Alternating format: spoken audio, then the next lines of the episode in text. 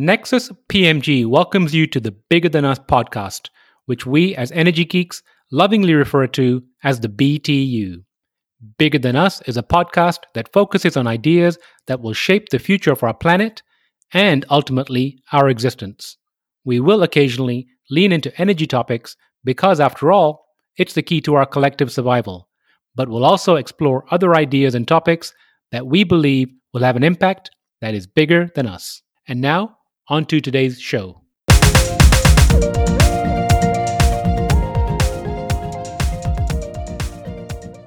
Hello, and welcome to the Bigger Than Us podcast.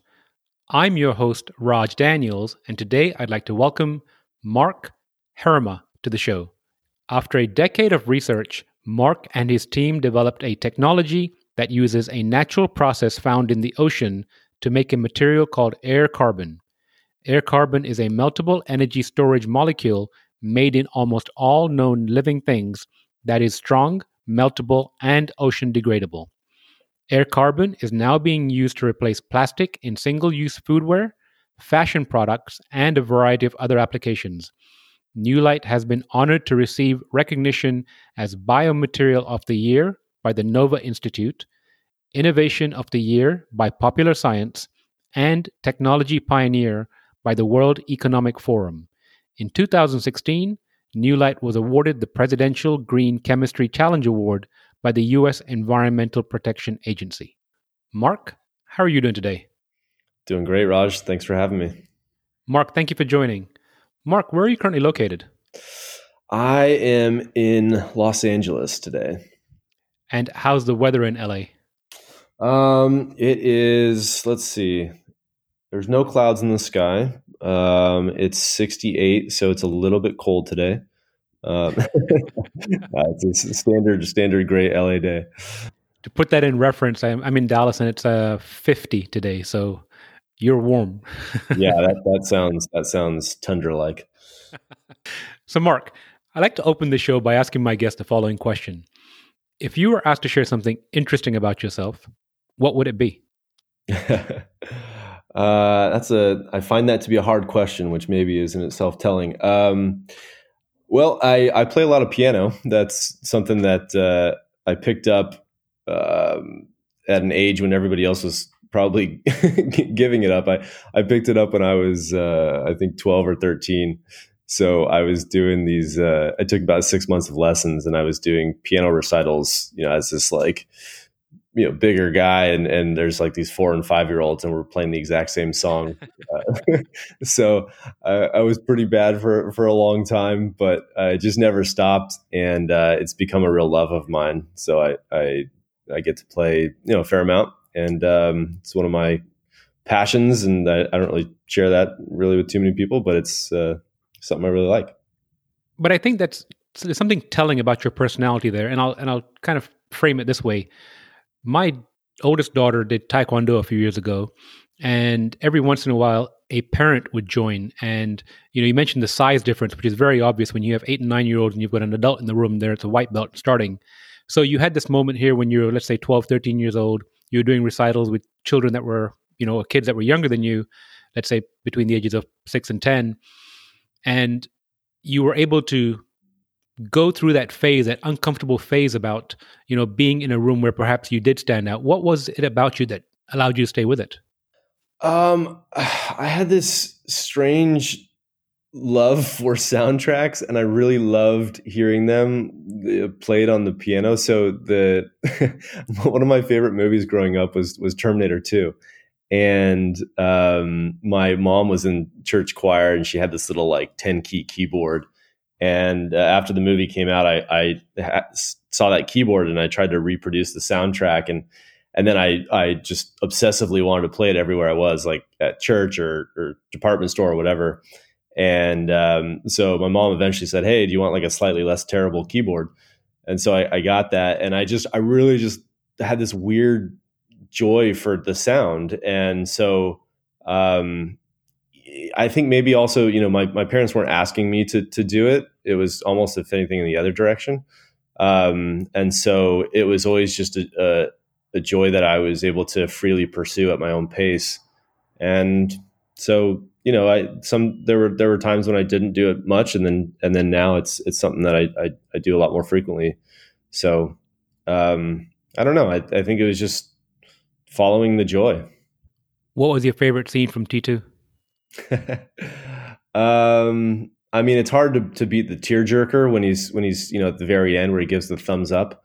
Uh-huh. Um, but the, my my all time favorite uh, part of the movie, and this this comes through in a few different places, uh, is this quote that that runs through both T one and T two, which is that there's no fate, uh, and and the whole the whole quote is the future's not set. There's no fate but what we make for ourselves. Um, and that is something that has been a major pillar for me throughout my whole life. Um, and it's something that, um, you know, also plays very strongly into into our company. Um, not to not to segue, but you know, when we look at climate change, there is, I think, a broad sense that this thing is is happening. Number one, which we all that which is absolutely true. Um, but number two, almost that it's so big that are, are we are we are we really going to stop it? Or are we just you know shouting at each, at each other while we fall into the abyss here? And i think that it's really important to remember that the future is not set right? Like the story is not yet written and we can still change things by our actions. Um, and so this the whole motif of like this this you know granted it's terminator but just you know not giving up like never stopping and and, and always operating with the the knowledge that that your actions can change the future that that was just very inspiring to me. So i'm a t fan also. Did you watch the last one last year? Uh there have been so many. What was the one last year? It was the final one with uh, when linda and arnold oh, both yeah. came back yeah, I did. I did. I actually I loved it for for a couple reasons, but the, the, biggest reason why I loved it, going back to the beginning, was they finally started to reuse the soundtrack, this epic soundtrack. Um, and thank God James Cameron, you know, finally brought it back in. Um, but you know, getting getting Arnold in there and seeing him as a family man was, uh, you know, I, I thought it was great. Uh, I thought it was yeah. hilarious just seeing him, you know, in that cabin out in the woods. so funny. Um, so yeah, I think I think in my order would be T two would would be the best. T one is is a close second, um, and then it it fell off distinctively for a while. Um, the Terminator Redemption was awesome, and then it's just you know the nostalgia of this last one was was great too. So I promised to leave T behind in a moment, but that opening scene in T two in the bar to me is one of my favorite scenes. Oh yeah, I need your clothes, your boot, and your motorcycle. Like, how, I don't know how you beat that. Absolutely. now, let's do the segue here. You mentioned climate change earlier. Can you give the audience an overview of New Light and your role at the organization? Sure. Um, so I'm, I'm, co-founder and CEO. I, I, co-founded the company with uh, my friend Kenton Kimmel back in 2003. And New Light was was founded on the mission to turn greenhouse gas into useful products.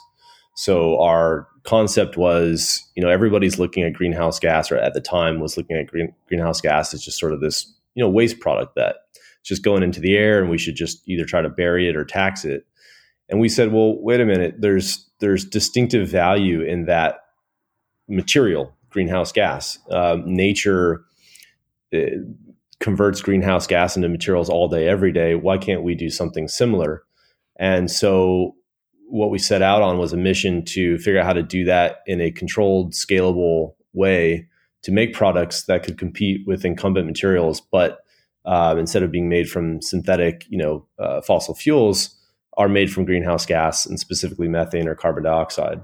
So that's what we do. We take greenhouse gas, we turn it into this beautiful material called air carbon, um, which can be used to replace things like plastics and leather, but they have distinctive um, benefits, for instance, ocean degradability or carbon negativity that we can use to start to change the uh, environmental impact of, of some major industries. And so you kind of touched on it. What kind of products can be made from what you're producing? So, air carbon is this molecule that is made inside of, of living cells. Um, more specifically, what we found was that within a number of environments, but including the ocean, there are microorganisms that eat greenhouse gas as their food. And when they do that, one of the things that they make inside of their cells is this molecule that we call air carbon. Um, it just so happens that when you extract this material and you turn it into a fine white powder, um, it's meltable. And because it's meltable, you can then form it into all kinds of parts, pieces, shapes. You can turn it into fiber and thread. You can turn it into sheet, which can be made into leather. You can form it into shapes to replace plastics. Um, but the key thing is because it's made throughout nature, if it ends up in nature, nature recognizes it as itself. It knows what to do with it, kind of like a tree leaf. So that means you can make something that looks and feels like plastic, but it's totally ocean degradable. Um, the other thing is, as it's done in nature, when you when a tree grows, that's a carbon negative process. Uh, when we make our air carbon product, because we use renewable power, that's also a carbon negative process. Um, and so, not only are we able to replace things like plastics for knives and forks and spoons, um, but we're also able to use the material to replace things like leather. So to create a carbon negative leather material, and so we're using that today in, in the fashion space. So those are a couple of the of the places that we're moving into fashion and, and foodwear um, but air carbon is a pretty versatile material. So over time we'd love to get into um, you know a number of other industries like furniture and automotive and electronics and things of that nature. So you mentioned the white powder. Is it converted into filament? Is the white powder converted into a filament and then you extrude for 3d printing or do you go through a more traditional process yeah, that's effectively it. So what we do is um, we produce the the material inside of the cells of these microorganisms. Then we put that through a high pressure filtration process that separates the microorganisms from the air carbon material. We then dry it. That creates a, this, this sort of fluffy white powder. And then we take that powder and we run it into what's called an extruder, and that's effectively where you make a filament. Um, so you you you melt it and it comes out as these sort of spaghetti strands. You run it through a, a cooling process, um, and then once it's solidified, you can chop it up into little little pellets. And then now, once you have those pellets, you can run those into a wide range of, of machines that make everything from fiber to, to solid shapes. So injection molding, etc. Yeah, injection molding, extruding. Um, there's a whole, effectively, almost any process that's currently used to make plastics, um, we can we can use that process with air carbon as well. So, if somebody out there wanted to go buy something made from your product, where would they go? Well, we're super excited to just have launched um, two two brands that use air carbon um, and so we've launched our foodware brand. Uh, it's called Restore Foodwear. And we've also launched our fashion brand, uh, which is called Covalent, Covalent Fashion. Um, so they would just go on our, our websites. Um, so we've got newlight.com, which is where, you know, it's just sort of the overall company. Uh, and then Restore Foodwear um, is a website that talks about our, our foodwear made from air carbon. And then Covalent Fashion is, is where we have our fashion products. And those can be uh, purchase today. What kind of products are under both those labels?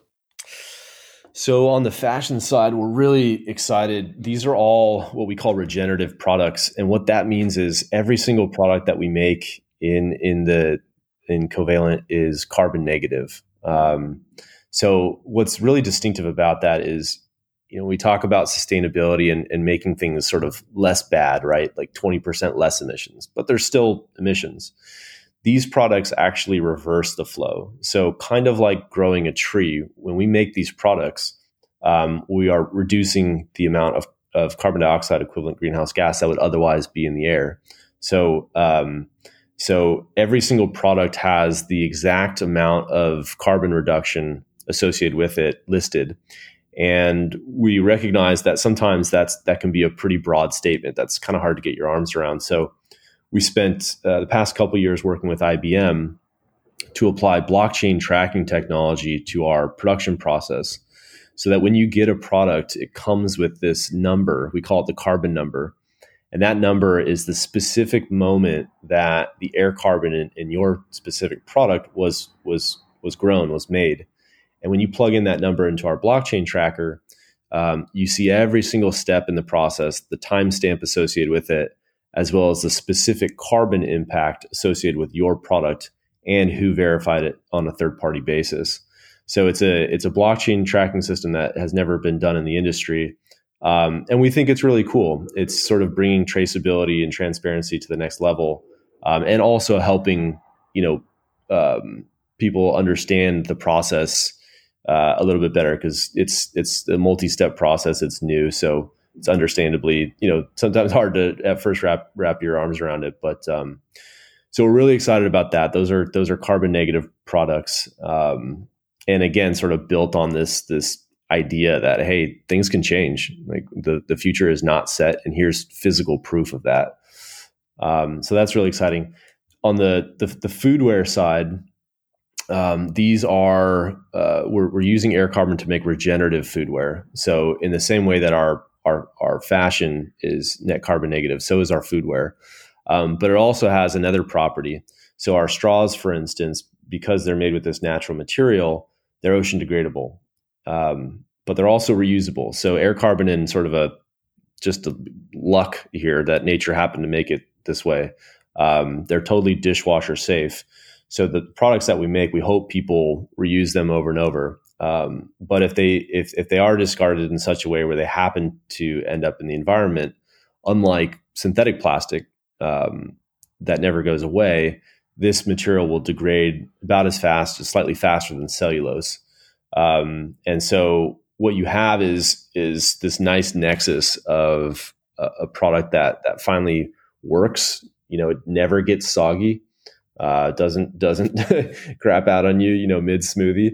Um, in hot and cold drinks, um, and it feels great. It's smooth. It's kind of like everything you love about a about a normal plastic straw. If if you did love that plastic straw, but um, it's got the environmental features of paper, so it's totally degradable. Um, so we're really excited about that because we think that in order to create scalable change and create the kind of impact that we need you got to have products that work for people and the planet, right? And I know it sounds kind of cliche, but like paper straws, uh, it doesn't matter where you go in the world. Pretty much everybody hates paper straws. And that slows down the adoption rate and makes it harder for them to take over that whole market. Um, but we also know that plastic has tons of problems. So we we were on a mission to find that sort of that middle ground of of like where can we all agree? Well, if we've got a great straw that never gets soggy, but it goes away if it ends up in the environment, that's that's great. We can all get on board with that. So, what are the products under your Covalent brand right now? Um, right now, we are uh, the the first generation of products that that, that we're offering are eyewear. So we've got um, uh, three styles of eyewear: uh, a men's, a women's, and a, and a unisex. Um, actually, you'll you'll be uh, you'll be pleased to know that one of the the men's styles is very similar to the, uh, the Terminator Two. Uh, we I, we did a spoof picture. Uh, compare, you know, there's that that T two poster where he's holding the the gun up. It's it's pretty mm-hmm. much the same eyewear that he takes from that guy in, in the, the, the bar uh, early on. There. Um, so that's that's one of our. So we got three different styles of eyewear, and then we also have a number of air carbon leather products. So um, some wallets, coin purse, clutch, and a, and a handbag, and we'll just continue to expand that that collection as as we grow here. I'm seeing an entire line of Terminator like material, including the leather jacket and the pants. Uh, yeah, you know that's a good that's a good uh, roadmap for product development. so, is this for retail, B two B, B two C? Can individuals you know purchase these products right now? Yeah. So on the fashion side, um, this is D2C right now. So anybody can go online and and uh, and pick up these products. Um, we are also starting to work on uh, collaborations that that we'll be announcing in the fashion space. Um, but yeah, these are these are direct to consumer. Um, over time, we do hope that air carbon leather and resin become you know an important part of of the fashion ingredients list. We'd love to see air carbon leather, for instance, replace a lot of animal and synthetic leather that have a you know that are emitting carbon into the air and have a host of other problems. Um, on the foodware side, we've we've already started to move those to market on a on a B two B basis, and we are going to be launching them on a D 2 C basis here uh, in the coming weeks. Um, so those will be moving to market uh, both B two B and D 2 C here uh, pretty shortly. Now, obviously, without giving away giving away any trade secrets, what's the process of capturing and then producing the material or the white powder at the end? Well, it it, it there's kind of two starting points. Number one, you gotta you gotta find that that microorganism from the ocean that that eats greenhouse gas. And so we spent many years, you know, field tripping and, and, and looking and screening um, before we before we found our our star candidate there. Um, once you have that, though, you have to you have to feed two ingredients. Uh, when, when, we're using methane, it's air and methane. Those are the, it, so it needs the oxygen from the air and the carbon and hydrogen from methane. So there's a lot of different places where you can get that methane. Um, over the years, we've used it directly from uh, biogas being produced at farms, uh, landfills. From the carbon dioxide standpoint, we've taken uh, CO2 being emitted from an ethanol plant today, one of our favorite uh, ways of, of getting both renewable power and also renewable methane is by utilizing the existing infrastructure. So, in the same way that we currently buy renewable power from the grid, um, we've also contracted with a, um, a company that is working with an abandoned coal mine system and at that at that abandoned coal mine, they have a lot of emissions that are going up and into the environment. so what they've done is they've created a collection system. So it catches all these emissions and then it purifies, uh, separates out all the other gases, creates a purified methane stream that goes into the pipeline, and then we we effectively own the rights to that. So we, in the same way that we buy renewable power off the grid, we can buy that um, sustainable methane off the grid but that's just one of many models. So, um, you know, in the case of a landfill, they're already capturing it, um, and it basically is now in, in the form where it's coming out of a pipe. So you can either pipeline inject that or put it into a, a tube trailer and truck it. So there's a number of ways to to get that over to our system. Once we've got that, then we feed that to the microorganisms. Um, and so they'll they'll eat the air and the greenhouse gas exact same way that they do in the ocean.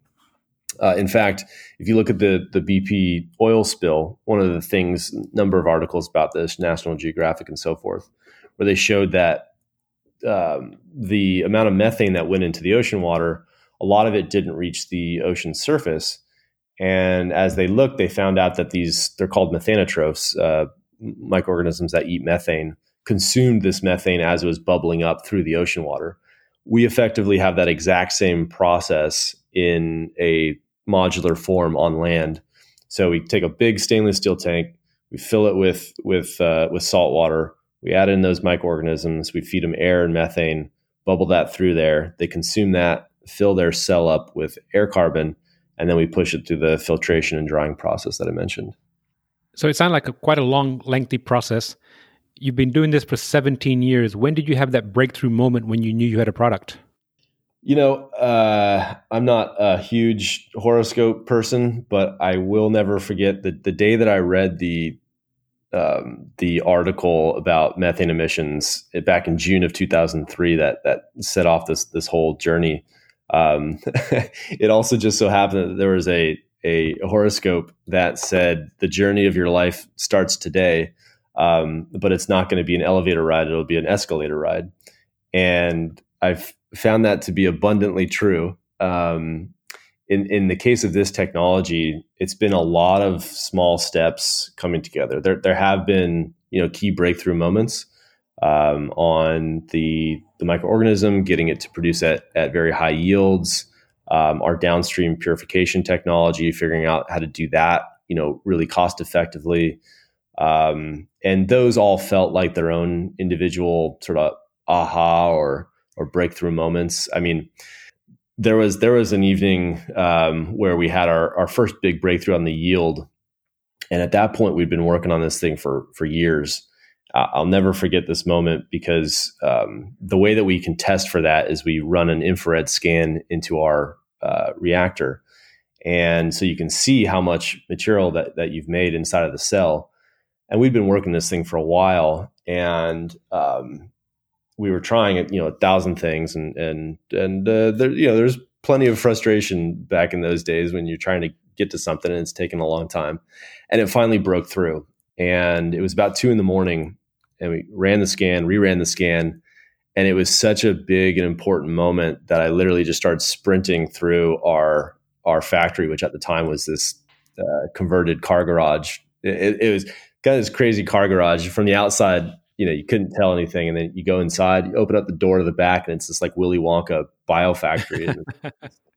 um, anyway, so I started sprinting down through that, and it was just so joyous. Um, the next day, you know, everything was like, all right, all bets are off. Let's change this thing. So we're redoing a bunch of the vessels. I had this like three foot long wrench, and I was changing something. It slipped and my head slipped and, and and cracked on a on a on a pipe and and split open and I'm laying there on the factory floor, this thing's bleeding, and I, am just like, you know what? But I'm, I'm so happy with what is that. It's okay. Um, so we had a number of those moments, but um, you know, it, it's it's interesting because even today, when I hold these products in my hand, it's just there's a there's a little bit of joy that comes along with it because this this thing at one point was just this gas and now you're holding a solid material and whether it's foodware that isn't going to clog up the environment um, or it's it's eyewear that is reversing the flow of carbon for the first time it's just it's this weird just little sense of joy there and so um, I don't know. I, I it's it, there have been so many moments, um, I, but at least certainly a few weeks ago, you know, bringing these these brands to market was was another moment of joy for us. Now, if my research is correct, this is the first company you started after school. Is that correct? After college? Uh, that's correct. Actually, we started it while we were still in college, so somewhere between junior and senior year. So leads nicely to the crux of our conversation, you know, which is the why. This is a really big challenge. What made you take on such a big project right out of school or actually while you were finishing up school? Um, I guess a couple reasons. One, I, I've always felt that in order to make large scale change, one of the best ways to do that is to is to get things into alignment and and specifically if you can find a market driven solution to things, that tends to be something that can really scale. So my senior thesis, for instance, was on looking for market driven solutions to addressing um, world hunger. And in the case of greenhouse gas, it felt like, hey, if, if we can find a way to make beautiful products out of greenhouse gas that people want and they're better than what, what we previously had, then what we what we create is a tool where consumers can actually move the ball and now we've now we've aligned things because a lot of people most people want to want to help solve these things but they just don't have the tools to do it. And so that was that was something that was really inspiring to us sort of a sort of part of the why was creating a a a, a pathway where we have alignment to to fix this problem. But but the other the other why um, kind of goes back to what we were talking about earlier which is i think uh, we, myself and Kenton, just there's a certain frustration of like things don't have to be this way. you know, like we th- this fight is not over, um, and there are so many people now pushing and trying and fighting, and, and, and we wanted to be part of of that um, to to show in in physical form that there is another way and and you know in, in the immortal worlds of, of, Terminator 2, the future is not set. Um, so uh, those are those are a couple of the big pillars that that drive us. The this idea that that you know the story is not yet written, and, and also um, that mutual alignment, shared good. Th- those are the things that that can really scale. Take us back, though. You know, essentially, you and Ken are having this conversation about creating something out of nothing, out of air. What does that look like? Well, you know, when whenever that line is used, um, we always say, actually, it's not creating something out of nothing. It's recognizing that whereas sometimes people saw nothing, there was actually so much there. If you breathe in right now, um, there's a there's a universe going on. You've got oxygen, you've got nitrogen, you've got little bits of carbon dioxide and methane. You know, we we forget about how powerful air is, right? It's just this thing, but but hold your breath for for a little while and and see how valuable this stuff is. Um, wave your hand, you know, through the room. That has physical form. So, in fact, there's there's a there's a whole world in in greenhouse gas and air, and they hold so much value. Um, there's probably a, a, bigger life lesson there, but um, so what we did was we said, hey, look, um, people saw nothing. They it, this is just this thing going into the air, but in fact, nature sees greenhouse gases this immensely beautiful, useful material. Let's learn from that, and let's let's let's see if we can can mimic processes that that utilize greenhouse gas as a resource. And that that was the pathway that led us to turning air and greenhouse gas into into products.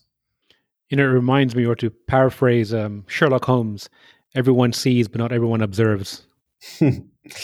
my, uh, I like that a lot. Um, my, my, a very influential science teacher for me. Uh, it was AP Environmental Science in high school. Um, Marv Sherrill, one of the best best humans out there. Um, but his his quote was, "You only see what you know," and um, what I what I really liked about that was we we had this this trip that concluded uh, the the class. We went down to Baja and we and we camped, and he made the point throughout the year. He said, when, when we get down there, you know, what you see and how enjoyable this is will be a function of of really how much you you know about what's going on. When you look out and you see this estuary, when you, when you know the cycles that led to its formation, when you pick up that rock and you see these different, you know, worms or life or or whatever, but the more you know about them, gosh, the more fascinating and enjoyable that that all is. Um, and so, you know, you, you when you take it back to to greenhouse gas, um, it's it's this incredible thing, right? I mean, like it keeps us warm. It, it, it's the backbone of all the the growth that we have in the natural world. Um, so it, we've demonized it, but the more you know about it, actually, it's a it's a it's an incredible thing. Um, and I think that that's something that that really can be expanded to to so many things. Like I'll, I'll geek out on on ocean currents. I just think that they're the the coolest thing. Like how they come to be. You know, basically the unequal heating of the earth and the spinning of the earth, and, and then you get all these these patterns that you can then chart out. Um, you know, it's just like I don't know. I, I, could I could go down a thousand rabbit holes, but yeah, the the the more that you know, it just the the world opens up. You know, it's funny you mentioned ocean currents. Um, I often tell my daughters, you know, we have the the cycles of the moon and the, the waves, and I say, look, if the moon can affect the oceans, the Earth is you know eighty percent water. We too are, let's just call it eighty percent water. Just imagine what those cycles are doing to us too. And you mentioned earlier regarding um, horoscopes and we kind of joked regarding Terminator, but there's so many things that we still don't know what the effect is, whether it's upon us or the earth or the universe itself. So, you know, you geeking out on that, I, I, I pretty much do the same thing here at home. Oh, I think that's great. And, and it reminds me of, you know, the body as sort of a microcosm. I mean, rough percentage wise, you know, in the same way that the earth is whatever it is, 70 to 80% water and, um, the body also is is in that that range, um, and so you're right. To the extent the moon can can you know move this massive body of water, um, it probably has an impact on us. We don't fully know what it is, but um, but there's lots of things like that, right? Like the power of a, of a spoken word. You know, uh, I actually ran this experiment. It, wake up in the morning and, and give yourself a, a hearty dose of, of some nice words, it will impact you in the positive direction. Um, why and how we don't fully know, but um, there's there, there's a lot there that um, uh, you know that that we don't fully understand, but but can have a real big impact. Absolutely. In fact, I think there was this uh, experiment where they put, and I don't know if it really happened or not, but the petri dish and one group of individuals said positive words into it and one said negative words and apparently there was better growth in the positive dish than the negative dish you know we've actually seen that in a number of places and i'm looking on my oh here it is um, so there's this book called The Hidden Messages in Water. Um, and this uh, the scientist uh, Dr. Emoto, um, he basically says or or tapes you know nice words to water and then freezes them and, and um, takes pictures of the crystals. And as you might imagine, you'd probably predict, yeah, the the the the the crystals with like love or you know happiness or whatever are well formed, and then hate and things like that are are sort of deformed. And I think you know most a lot of people would say, okay, I like that. Do I fully buy it? I don't know. Um, it's it's some it's one of those things though that I almost say, you know, I don't I don't know either. But what I can tell you is that almost definitely, if you say a nice word to somebody, that's gonna that's gonna um, result in a in a better thing than if you said a negative word. And it reminds me of um, I don't know. Have you seen that that uh, that new movie, My Octopus Teacher? I've seen some of it.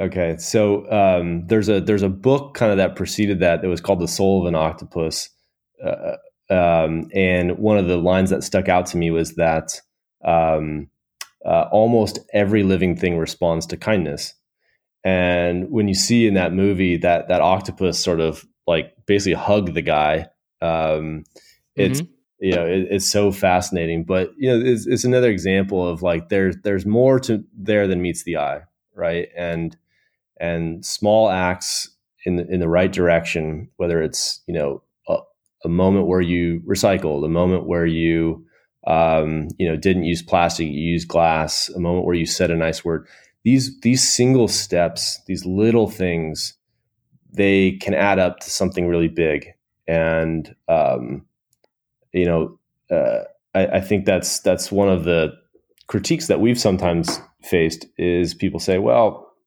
you know, isn't that just one straw? Isn't that just one pair of eyewear? Well, yeah, sure it is. And, and, you're right, it is infinitesimal compared to where we need to go. But on the other hand, that whole challenge that we're up against is comprised of all these tiny, tiny, tiny little points that I've added up, which means that it's it's an accessible challenge right? Like we can address it through tiny, tiny acts all combined. And that is inspiring to us. It, it means you can get there. Well, I think it goes back to earlier in our conversation when I said, you know, making something out of nothing, and you quite rightly pointed out, but it's not nothing. That's right. That's right. Um, everything is is comprised of a lot of smaller things. Um, you know, what we accomplish in life, the relationships that we have, um, and where the environment stands, those are all a function of you know a near infinite number of decision points and, and, and acts, and and that can seem daunting. But the other side of that coin is it means it's accessible. It means that whatever sort of challenge or or or thing that we're trying to solve for, and all of us are trying to solve for things, um, whether in our personal or professional lives. But there is an accessibility there and it and it lives in this this this this concept of a single step. You know everything starts somewhere and that's how it all happens. Absolutely. So you strike me as a very thoughtful individual a person that spends some time doing introspection. What's the most valuable lessons that you would say you've learned about yourself on this 17 year journey oh that's a good question um I, think one thing that that has really stuck out to me more and more is that um, every every story is is unique. Um, you really can never judge a book by its cover. Um, take take an individual, right? Like there there is no person like that that's come before, nor will ever come again, and so you can never say I know exactly what you're all about or where you're going or what you know what your life holds for you. Nobody knows that. Um, really only you decide kind of where that's going to go. And i've seen over time that there is everyone kind of has their own genius right? Like you take a look at different plants if you if you really dig into those it's so incredible the technology but they've all gotten there their own way they're all different um, and what has emerged for me over time is is this recognition that like there's just something truly of like profound um, significance in, in, everything. Like each person Um, but even you know on a on a chemical and physical level, um, there's just so much more there than than meets the eye, and um, I think that's just that's just I think opened up an, an excitement and an appreciation and a humility um, that that everybody has something truly incredible to to offer, and we should try to to live in a way that that appreciates that. Um, you know, both for people and, and the natural world. So I don't know that that's what comes to mind. But I, I, think you know there's been there's been a lot of lessons. Another one has been patience. this has been a long journey, and um, uh, you know just just a recognition that sometimes things take time, and to try to get comfortable with that while also pushing as hard as you possibly can at all times. Um, you know, in heavy manufacturing, you can't snap your fingers and, and, all of a sudden a big plant comes online. It's it's a multi-year process. You got to finance it. You have to design it, permit it, build it, commission it. These things take take time, and um, uh, so there's a little bit of patience with that. But then learning to try to balance that deep impatience um, with okay, if that's going to take that long, is there is there a smarter way to do that? Um, so, for instance, we just brought our our first large scale commercial pl- uh, commercial scale plant online, but we've built it in a way to be modular, so that now going forward, we can just replicate these things and and grow quickly. Um, so, yeah, we've um, we kind of we, we look at our, our pilot plant where we spent our first 10 years and it, we sometimes refer to it as the cave because you know we kind of went in uh, very idealistic and and uh, and brimming, and um, you know we we took our shots, and and it it it it took a took a long time. We went through hard times, and um, you know a lot of great advances, a lot of setbacks, a lot of frustrations, but we just we just kept learning and, and just decided not to stop. Um, and then we emerged with this technology, and now we're we're you know with that comes deep humility, but also a heck of a lot of excitement about about what we can do. Well, you have these products now, and you mentioned replicating. It's 2025. Magic wand. What does the future hold for Newlight? My magic wand is that we have um, stopped making single-use foodware out of plastic, and it's all being made out of AirCarbon. We've stopped the flow of plastics into the ocean so that we're no longer accumulating plastic in the ocean and that we're not going to go to this tragic scenario where we have as much plastic as fish in the ocean. Um, that's one on the on the fashion side. Um, we want to be a major component of the, the, the fashion industry, such that eventually we're on a pace to decarbonize that industry. So those are the two big, big focal points. And I want to see the AirCarbon production capacity get to, you know, global scale. Um, right now, we've got a goal to get to 20 billion pounds per year production. We laid that out because that's the amount of plastic currently flowing into the ocean every single year. Um, it's going to take time and, and capital and and uh, and you know continuous creative thinking on on how to get there quickly but those those are our big goals. That's that's where we want to get to. How many plants would you need to have running to hit that 20 billion goal? Quite a few. Um, but to put that in context, the plastics industry is coming up on about a trillion pounds per year of, of production. So um, it will still be relatively small compared to ultimately where we want to go. Um, but it, it, it, will take it will take a lot of plants. I, I can't give you an exact number because every plant's going to be a increasingly large size, mm-hmm. um, but it will be dozens and dozens of facilities, and we're working hard to try to get there. Now, are you going to place them in different geographies around the nation or worldwide? Is that what your thought is? Yeah, yeah, we're we're currently focused on North America, but um, we do have plans to to move into to Europe and Asia as well and um, you know our viewpoint is is to try to get there as fast as we can. So that's something that we're working hard on right now. And one last question: you you mentioned leather a couple of times. Is there any thoughts or considerations about um, working with auto manufacturers? Yeah, absolutely. So we're we're in some of those discussions now, and we would we would love to do that um, to so, such that you know all the the leather within a with, within a car is net carbon negative, um, we think would be a really cool thing. I think Tesla is using a vegan leather right now. I believe. Yeah, they've they've definitely. I don't know if how, how far they are with that. I know they announced that, um, which is you know a step in the right direction in terms of not using animals and all the the the environmental challenges that come with that. Um, we want to take that to a whole new category and say not only are we not using animals, but let's reverse the flow of carbon like growing a tree. Um, so uh, uh, I love I love the advance, and we want to, we want to take it take it a whole whole another step.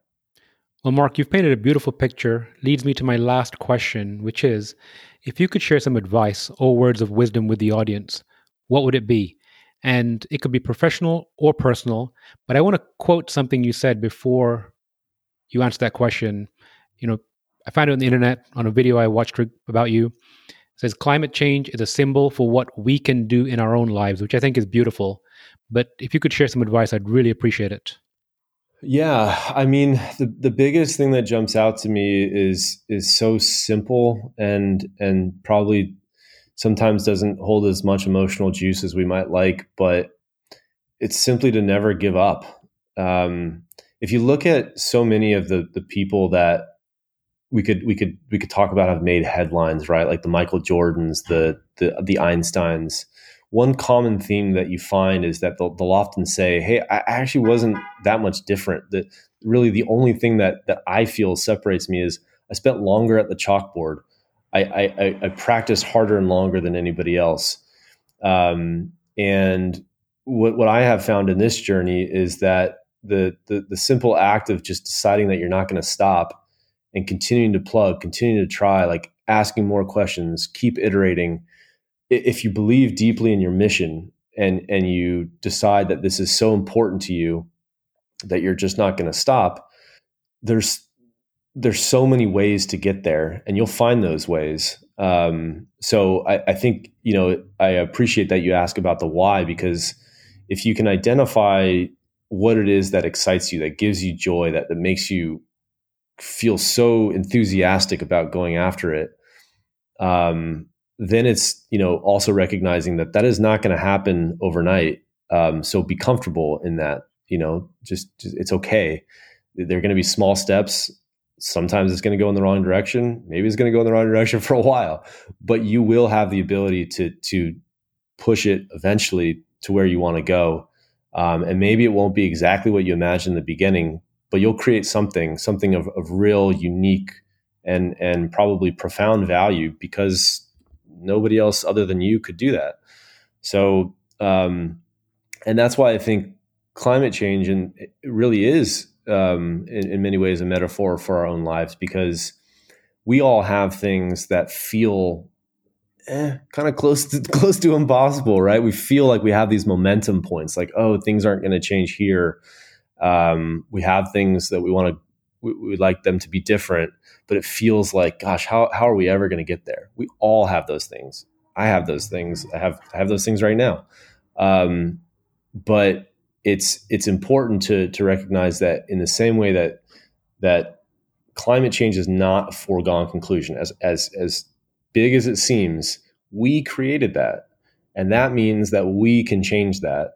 Um, and and so uh, I, I, think that going after climate change and and saying that this is one step at a time, but we have to be creative and we have to be persistent. That's also true in our in our own lives, and um, so that I think there's a there's a real strong correlation there. Mark, I appreciate that that advice. Never give up. Very powerful advice.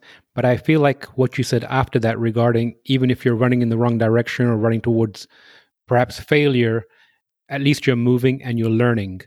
And so I that really resonates with me very strongly. You're learning. You know, at, at our company we say there's no such thing as failure is not failure. Failure is data. and data you you, helps you figure out what you're what you're trying to do. So um, it's kind of like the we may fall, but we fall forward. So um, yeah, hundred percent agree with that. I understand. Well, Mark, it's been a pleasure speaking with you. I look forward to watching Newlight grow and catching up with you again soon. Awesome, Raj. Pleasure was all mine. Thanks so much for having me on. Thank you, Mark. Before we go, I'm excited to share that we've launched our comic strip, The Adventures of Mira and Nexi. You can find the first issue at our website, nexuspmg.com, under the Original Content tab. Thank you for listening. If you like our show, please give us a rating and review on iTunes. And you can show your support by sharing our show with a friend or reach out to us on social media where you'll find us under our Nexus PMG handle. If there's a subject or topic you'd like to hear about, send me an email btu at nexuspmg.com or contact me via our website nexuspmg.com. And while you're there, you can sign up for our monthly newsletter where we share what we're reading and thinking about in the clean tech, green tech sectors. Bigger Than Us is a Nexus PMG production.